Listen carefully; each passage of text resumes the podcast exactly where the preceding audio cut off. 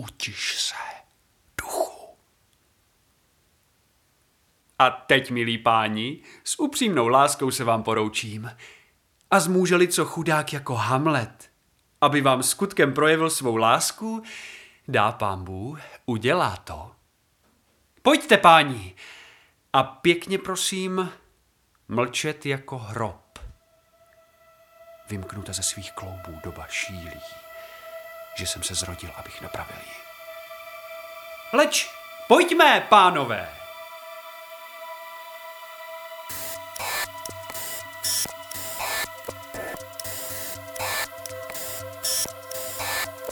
Vymknutá ze svých kloubů, říká Hamlet. Doba, která se leckomu může zdát šílená, byla, zdá se, i dříve.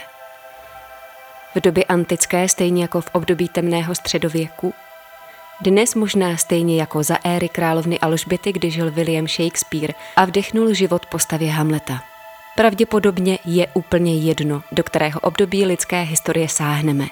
Všude lze najít něco, co se vymyká racionálnímu chápání a pak také záleží na úhlu pohledu, jak se na onu věc díváme. Hamlet není pouze klasickým dílem o zradě, pomstě a deziluzi, ale svým způsobem také o hlubokém rozporu mezi vášní a odpovědností. O tom, že vášeň a zápal nemusí být vždy dobrým rádcem. O tom, že každý z nás pak ve finále zůstáváme sami se sebou a tam nemá smysl si nic nalhávat. Je pro nás pohodlné chovat se nezodpovědně, případně jsme rádi, když za nás rozhoduje někdo jiný. Politici, doktoři, učitelé, rodiče, kdokoliv. Jen ne my. Britský spisovatel, myslitel a filozof Ellen Watts, kterého mám opravdu velmi ráda, jelikož ve svých rozpravách a pracech rozebíral všemožné spirituální otázky z hlediska buddhismu i zen buddhismu, taoismu i hinduismu, především trefně a s humorem, tak ten v jedné ze svých přednášek toto vtipně rozvedl. Jak se velmi často vymlouváme, že za to, jací jsme a jak žijeme, mohou naši rodiče. Nebo něco, co to způsobilo. Jsem takový, taková, protože se mi kdysi stalo tohle a moje máma, můj táta, můj děda je stejný, stejná. A naši rodiče se stejně tak vymlouvají a omlouvají své chyby a neúspěchy zase okoleno zpět a tak to jde stále dál, až to pak dojde k Adamovi a Evě. A kdo je jejich otec, všichni víme. Z určité části za to, jací jsme, jaké jsme udělali chyby nebo naopak, v čem a jak jsme uspěli, může prostředí, ve kterém jsme vyrostli, co jsme zažili a tak dále, avšak z určité části to, jak s tím, co jsme dostali do vínku a jak s tím, co se nám v životě stane, naložíme, záleží čistě na nás. Protože, jak řekl Charles Bukovsky, svět patří těm, co se neposerou.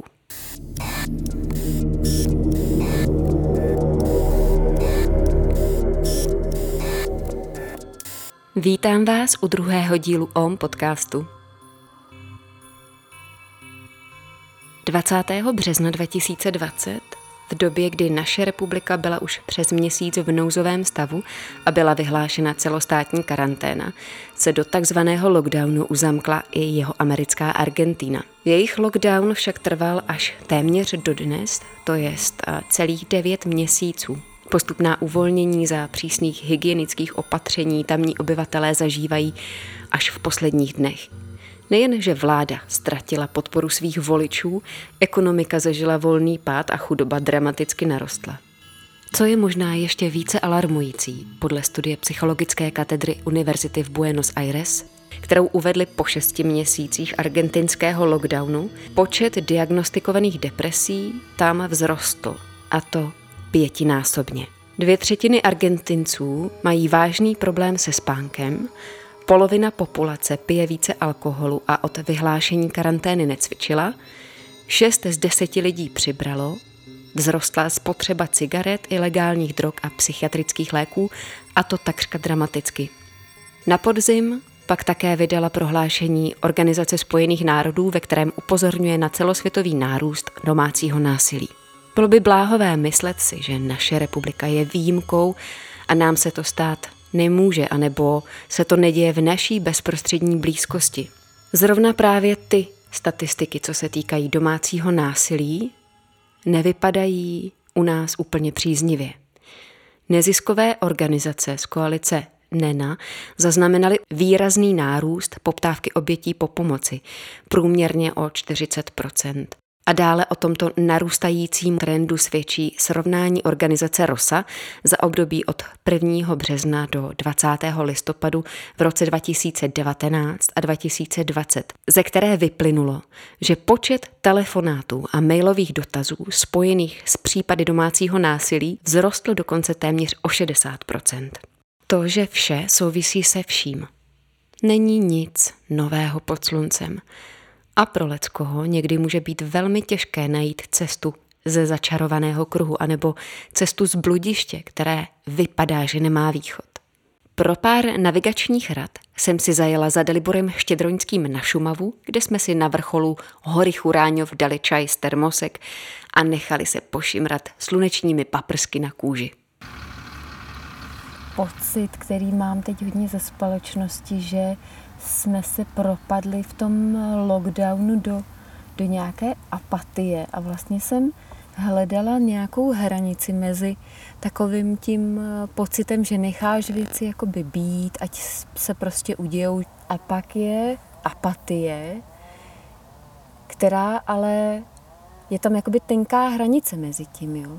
Takhle vlastně mám pocit, že teď spousta lidí uh, teď funguje. A mají pocit, no já na té situaci přece nic nezměním a vlastně už ani nechci, no tak já půjdu do toho uh, supermarketu, nakoupím si, zavřu se doma, no jogu, no chodíval jsem na ní, hm, jo jo, a běhat taky nemá smysl, no já nevím, jak si otevřu ty čipsy a, a jedem. A jaký je podle tebe uh, rozdíl mezi, nebo jak rozpoznat a a rozhejbat se k tomu, abychom se nenechali úplně nějak... Uh... Osudem vláčet, ale abychom zůstali osudem vedení. Mm. Já nevím. nevím. Prostě já nevím, eh, jak vyburcovat, protože je to otázka, otázka vůle. Já bych ono to, to přirovnal... těžký, že teď pro ty lidi, protože všichni se hrozně bojí je, všeho. Ono je totiž snadný e, že komu říct, ale měl by si dělat tohle, to, ale nevím, hejbat sebou třeba, vezmeme si příklad, běhat.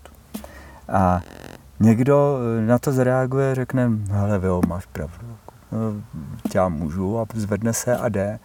A pro někoho to bude tak jakoby nepřekonatelný problém, ale on vynaloží třeba tak strašný úsilí, že nakonec se sebere a půjde a zaběhne, ale bude to tak, jakoby ta mobilizace té vůle e, bude pro ně tak vyčerpávající, e, že, a zvnějšku to ne, ne, nevoceníme my. Jako, ten, kdo se snadno zvedne a jde, tak e, svým způsobem neudělal žádnou v úvozovkách, není to žádný výkon proti tomu člověku, který musel zmobilizovat opravdu strašně vůle, protože se mu nechtělo, nedokázal.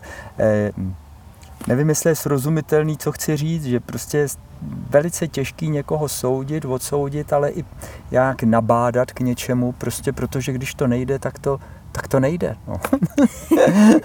Já jako mám přirovnání takový e, k tomu já mám eh, rád, jak si nebojovat s věcma. Jo? A mě to někam vede, tak prostě si plynu s proudem, ale jde o to, že v tom proudu, když jedeš v tom potoce, tak prostě neplavu proti proudu, nesnažím se z toho vydrásat jako nějak na, na břeh, všechno to stojí strašně moc energie a stejně tě to strhne, ale koukám, aby mě to nevomlátilo o šutráky, které tam jsou. Takže jedu s proudem, nicméně určitá aktivita je tam nutná právě k tomu nenechat se omlátit. A no, ale i k tomu je zapotřebí určitá vůle, no. Hmm. no nevím, každý to má jinak. Nedokážu, nedokážu říct, co by kdo by měl. Co se děje, když eh, tu praxi vynecháš? Eh, je to cítit, je to okamžitě cítit. Ráno nezacvičíš, je to cítit na těle. Jako to, to že ráno člověk tělo rozhýbe, protáhne, s tím, že dejchá, tím, že prostě praktikuje s tím břichem, když půjdu do důsledku, je to i o vyprázdnění, třeba ten pocit potom e, určitý e, jakoby prázdnoty, nebo jak to říct v tom, v tom středu, takový příjemný pocit, ne jaksi stagnace, ale, ale pohybu.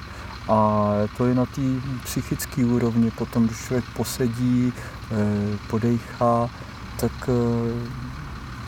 je prostě pohoda, je klid.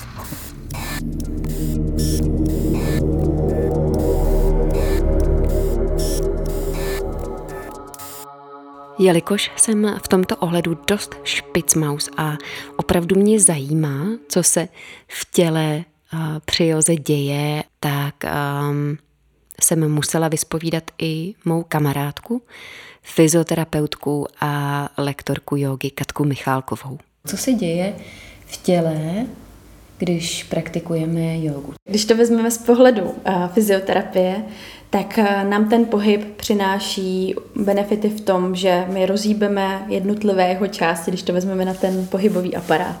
Takže z hlediska kloubu, tak my docházíme k tomu, že ty jednotlivé části toho těla využíváme pro ten pohyb, který tam je možný, což je vždycky důležité, protože a, v těle to funguje tak, že když něco nepoužíváme, nebo není tam ta pozornost, tak to tělo je ekonomické nebo funguje ekonomicky, tak aby si ušetřilo energii na to, co považuje za důležitý. Takže pokud my to nepoužíváme, tak to vyhodnotí jako nedůležité a tudíž tam nejde už ta pozornost, nejde tam jakoby ta výživa, když to řekneme zjednodušeně a zabalíme to všechno do jednoho slova. Tudíž potom nám se snižuje i ta pohyblivost v tom daném místě a v tom kloubu, když to vezmeme na svaly, tak se snižuje síla, nebo se ty svaly zkracují podle toho, jakou mají tendenci, podle těch vláken, jestli se spíše stahují, tedy zkracují, anebo jestli se spíše oslabují a jsou pak a slaboučké a nedokážou nás třeba nést. Takže uh, už jenom z pohledu toho pohybového aparátu my tak udržujeme nějaký fyziologický stav toho těla, který je uh, ta pohyblivost protože pro tělo, pro nás je přirozené se pohybovat, to tělo je udělané k tomu, aby se hýbalo a jakmile se zastavíme, tak zatuhneme.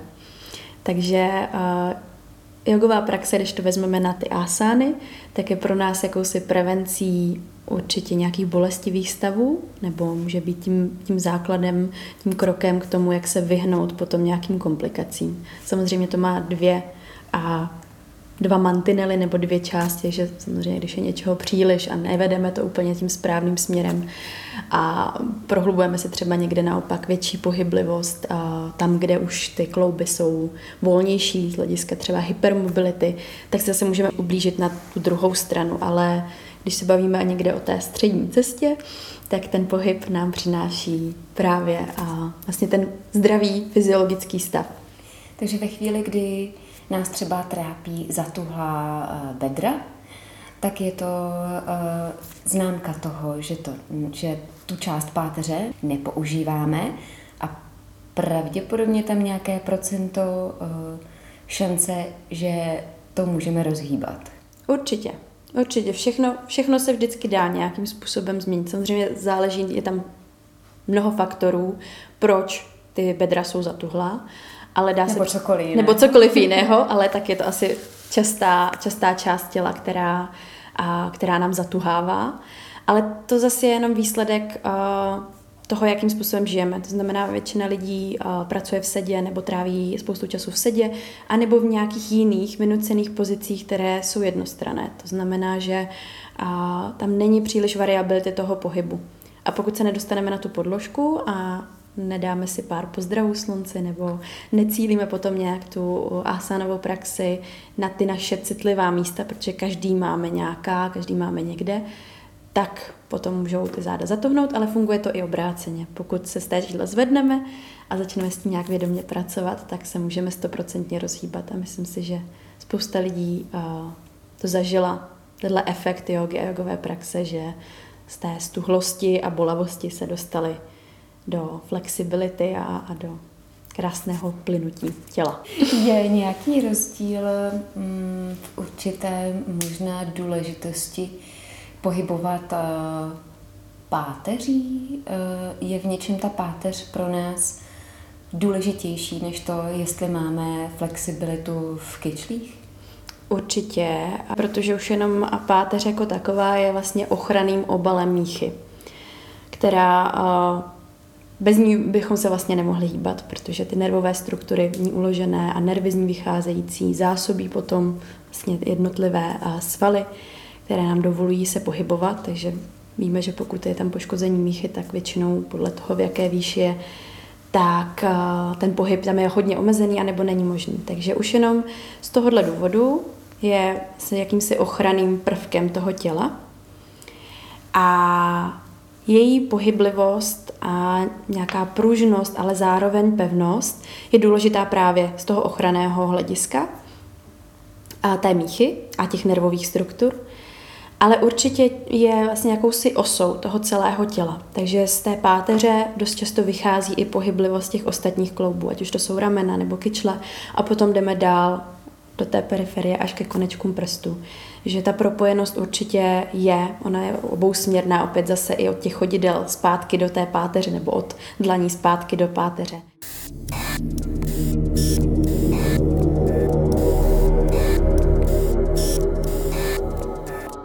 Tak a teď zpátky na Churáňov za Daliborem Štědroňským.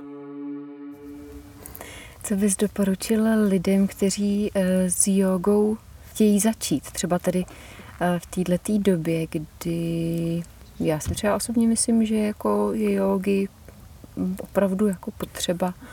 Já jsem začal kdysi, protože možností moc nebylo. Když jsem s tím přišel úplně, úplně poprvé do styku, jo. pak jsem jako se to na nějaký roky jogu odložil, ale tehdy to byla knížka normálně. Lisbetova, nějaký cvičím jogu nebo yoga, si nepamatuju ten titul. A takže tam jsem začal podle obrázků a textů to zkoušet. Jo. Pro někoho metoda dobrá. Jo.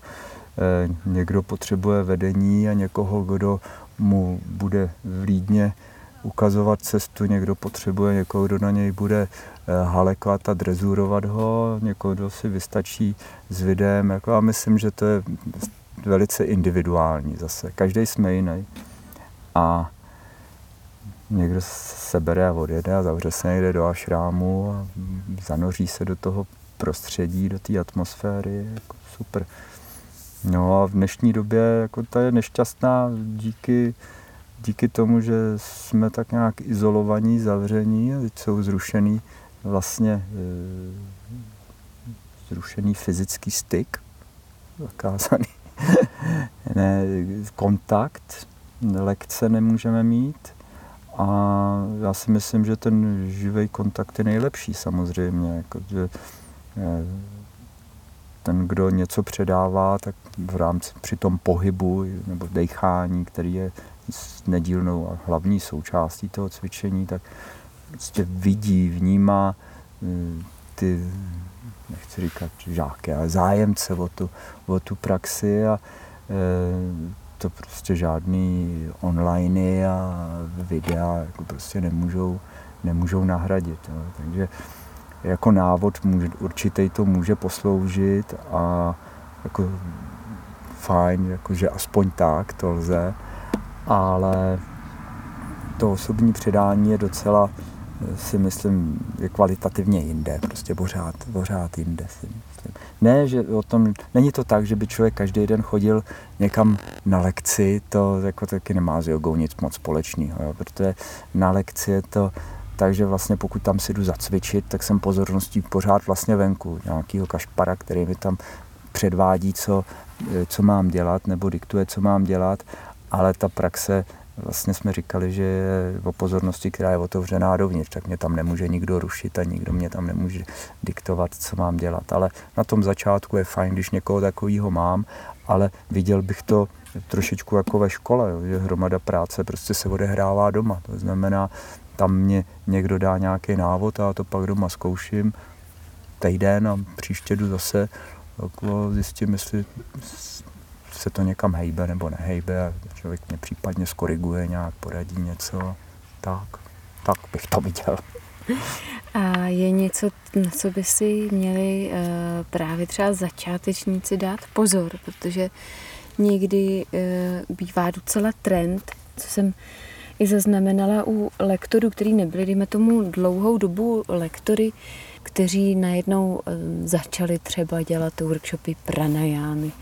A to pro člověka, který třeba má možná uh, zájem spíše o tyhle ty uh, stránky jogy, tady tyhle ty uh, segmenty té jogové cesty, tak třeba tu asánovou praxi jakoby lehce opomíjejí a,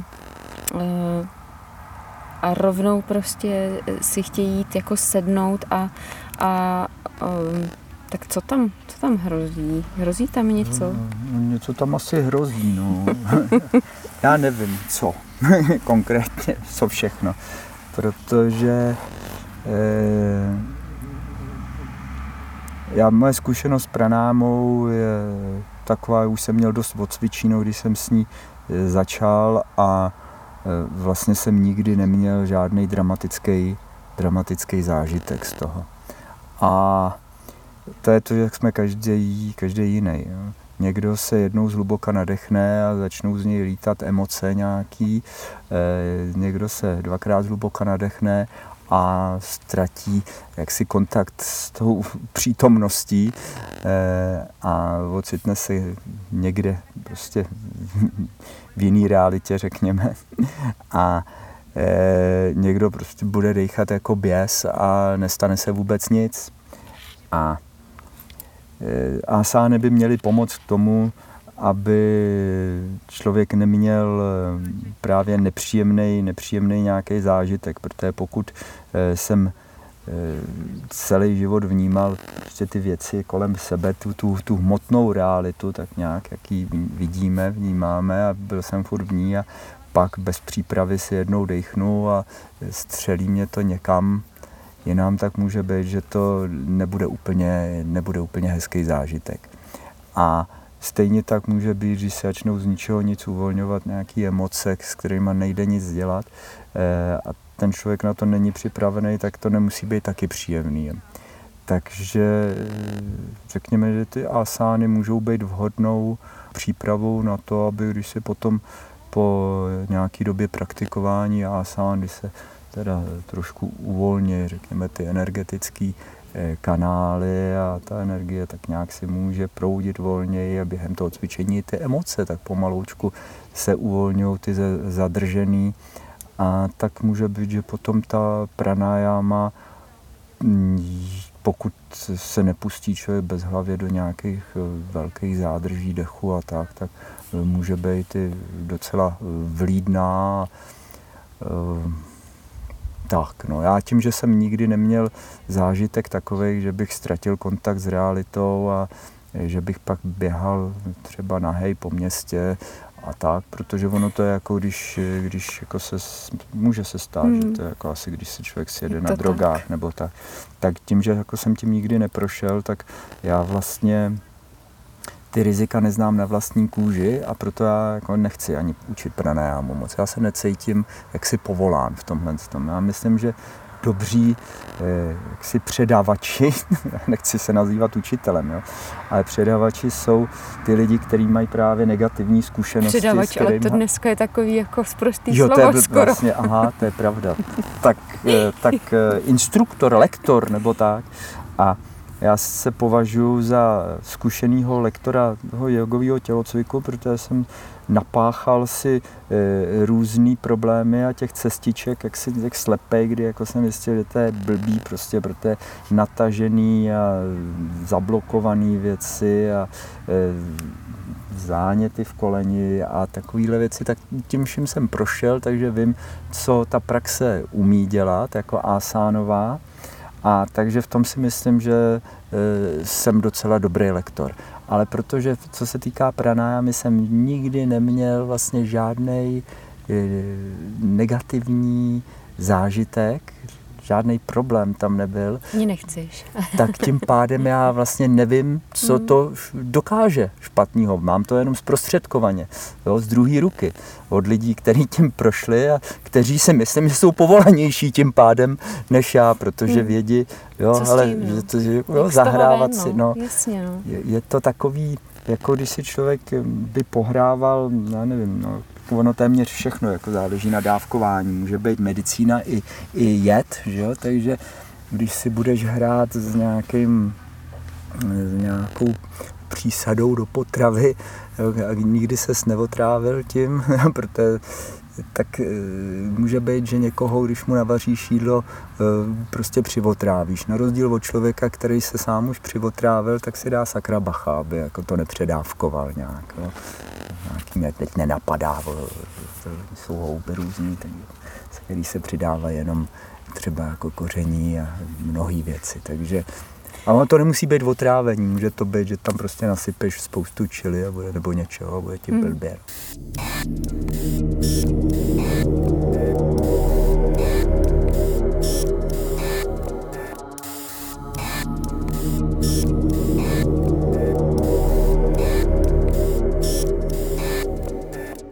Ty asány, to je jako když připečeš jako jogíni, že jo, tak co si prostě pečeme se v žebra nějaký vepřový nebo co. A tofu. z tofu, šmakuládu. A ono to tam připečeš a teďka ten, jako ty teda vyrveš pak ty, ty kosti a zůstane ti to tam napečený, takže říkám ty kryje, eh, teďka myslím ty očistní techniky, hmm. Eh, jako šanka prakšalána, takový ty brutálnější, tak to je, když vezmeš prostě drátěnku a teďka tou drátěnkou se snažíš tam srvat to připečený eh, z toho pekáče. A když se ti to podaří, tak asán je, jako když to vezmeš pískem, nějakým čistícím prostředkem. No a ta pranájama to už je, eh, že to tam eh, vezmeš eh, nějakým odmašťovacím už jako takovým lepším saponátem, no a pak jako meditace v podstatě, že už to leštíš, že to leštíš tak, prostě tak, klůckem, aby... Mm-hmm. No, mm-hmm. Je to asi prostě blbý možná přirovnání, ale tak. My jsme zmínili teď vlastně důležitou věc, kterou možná ještě je dobrý zmínit a to je právě dejchat že u té jogy, hmm. protože ve chvíli člověk nedejchá, tak si prostě něco může natáhnout, urvat prostě ve chvíli, kdy člověk nedejchá, tak nejenom jakoby v joze, ale celkově v životě, to je jakoby většinou konec, že jo, to je prostě špatně, když člověk nedejchá. Já jsem slyšel, že je mrtvej. Jo, no, nevím, no, ale to uvidíme. E, ne, dejchání Eh, je vlastně klíčová věc u toho asánování, se domnívám. Jako, taky jsem, mě to trvalo, než jsem na to přišel, protože ono, vždycky jsem slyšel, musíš dejchat, jako pořádně dejchat, ale nikdy mi nikdo pořádně neřekl, jak dejchat. A e, dech vlastně je ta výborný prvek k tomu otáčení pozornosti dovnitř to je, pokud se nemáme čeho zachytit a být v těch pozicích jenom, že něco nějak mám vnímat, tak ta pozornost má furt tendenci jako někam utíkat. Jo? A ve finále to bude, že vymyslíme strašně moc zajímavých věcí během té asánové praxe, ale vlastně tím pádem ta pozornost je pryč. Jo? Eh, pokud tam je ten dech, tak je to vlastně aktivita, protože je to aktivita, který je relativně snadný se držet, nebo je snadnější se držet. A pokud s tím dechem začneme aktivně pracovat, to znamená, jestli ho začneme posílat, kam ho zrovna potřebujeme, začneme ty asány vytvářet přes to dechání, tak v tu chvíli je to skvělý nástroj, kterým za A podržím pozornost vevnitř, protože když už ho beru jako nějakou tvořivou aktivitu, tak tam tou pozorností musím být, protože jinak to nebude fungovat. A Druhá věc je, že mě podá, pomáhá ten dech vytvářet ty asány, že já už nervu nikam nic rukama, silou a tak dál, což je cesta k tomu právě, jak si někde něco zablokovat, natáhnout, ale jdu tam přes to dechání, cílený, vědomý dechání, tak pak jako se v těch asánách nic špatně špatně neděje. Zároveň, když začnu pořádně dechat, začnu pořád používat bránici, břišní stěnu, tak to začíná masírovat prostě ty orgány a začíná to asi hejbat ty různé tělné tekutiny a tak dále úplně jiným způsobem. Ale to je to, co já jsem na začátku řekl, mě už je to úplně šumák, jako co, co se tam kde hejbe a když se jde na nějakou jemnější úroveň, nějakou fyziologickou, je mi to prostě úplně jedno. Podstatný je, že mi to funguje nějak a dělá dobře. Jak je lepší do toho nešťárat? jsme ještě se dotkli. Dobrý den, nebojte, já jsem nefotil vás. Tak je pěkný pohled tady takhle. No. Jo, no, to si vyfoťte. Si vás taky vyfotím. Děkuju. Sebe nejsem zvědavý. My jsme zmínili ještě pojem uh, pranayamy a uh, energie. Uh, Existuje něco jako prána, jako energie, která prochází náma a, a vesmírem a To si musí zodpovědět každý sám. Já si myslím, že jo. Já si myslím, že jo. Já si to myslím taky. Ale nechci to nikomu tlačit, tyhle věci. From prana, indeed, all living forms are born, and having been born, they remain alive by prana. At the end, they merge into prana once more. A tak zní verš eh, z Kaushitaki Upanishad, která a v překladu znamená, že z prány vzniká všechno živé, všechny živé formy a zůstávají naživu díky práně. A ke konci nebo na konci se opět do oné prány přemění ještě jednou. A co to znamená ta prána? To se dozvíte v druhé části druhého dílu OM podcastu, kdy budeme s Daliborem v rozhovoru opět pokračovat. Těšit se můžete také na pár rad, jak se postavit strachu z hlediska psycholožky Kristýny Tomanové, dále na příjemné praktické cvičení, jak uvolnit stres a napětí a na pár vědeckých poznatků ohledně energie a hmoty. Schválně, co myslíte? Jsme složeni z hvězd?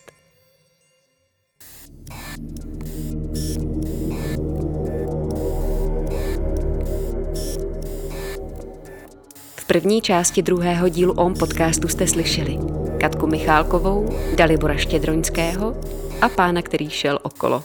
Úryvek z Hamleta četl Pavel Gajdoš.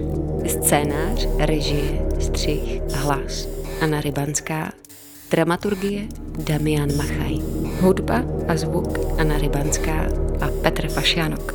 Sledujte nás na Facebooku a Instagramu, odebírejte, stahujte zdarma a ohodnoťte náš podcast na Spotify, Apple Podcasts a Podbean.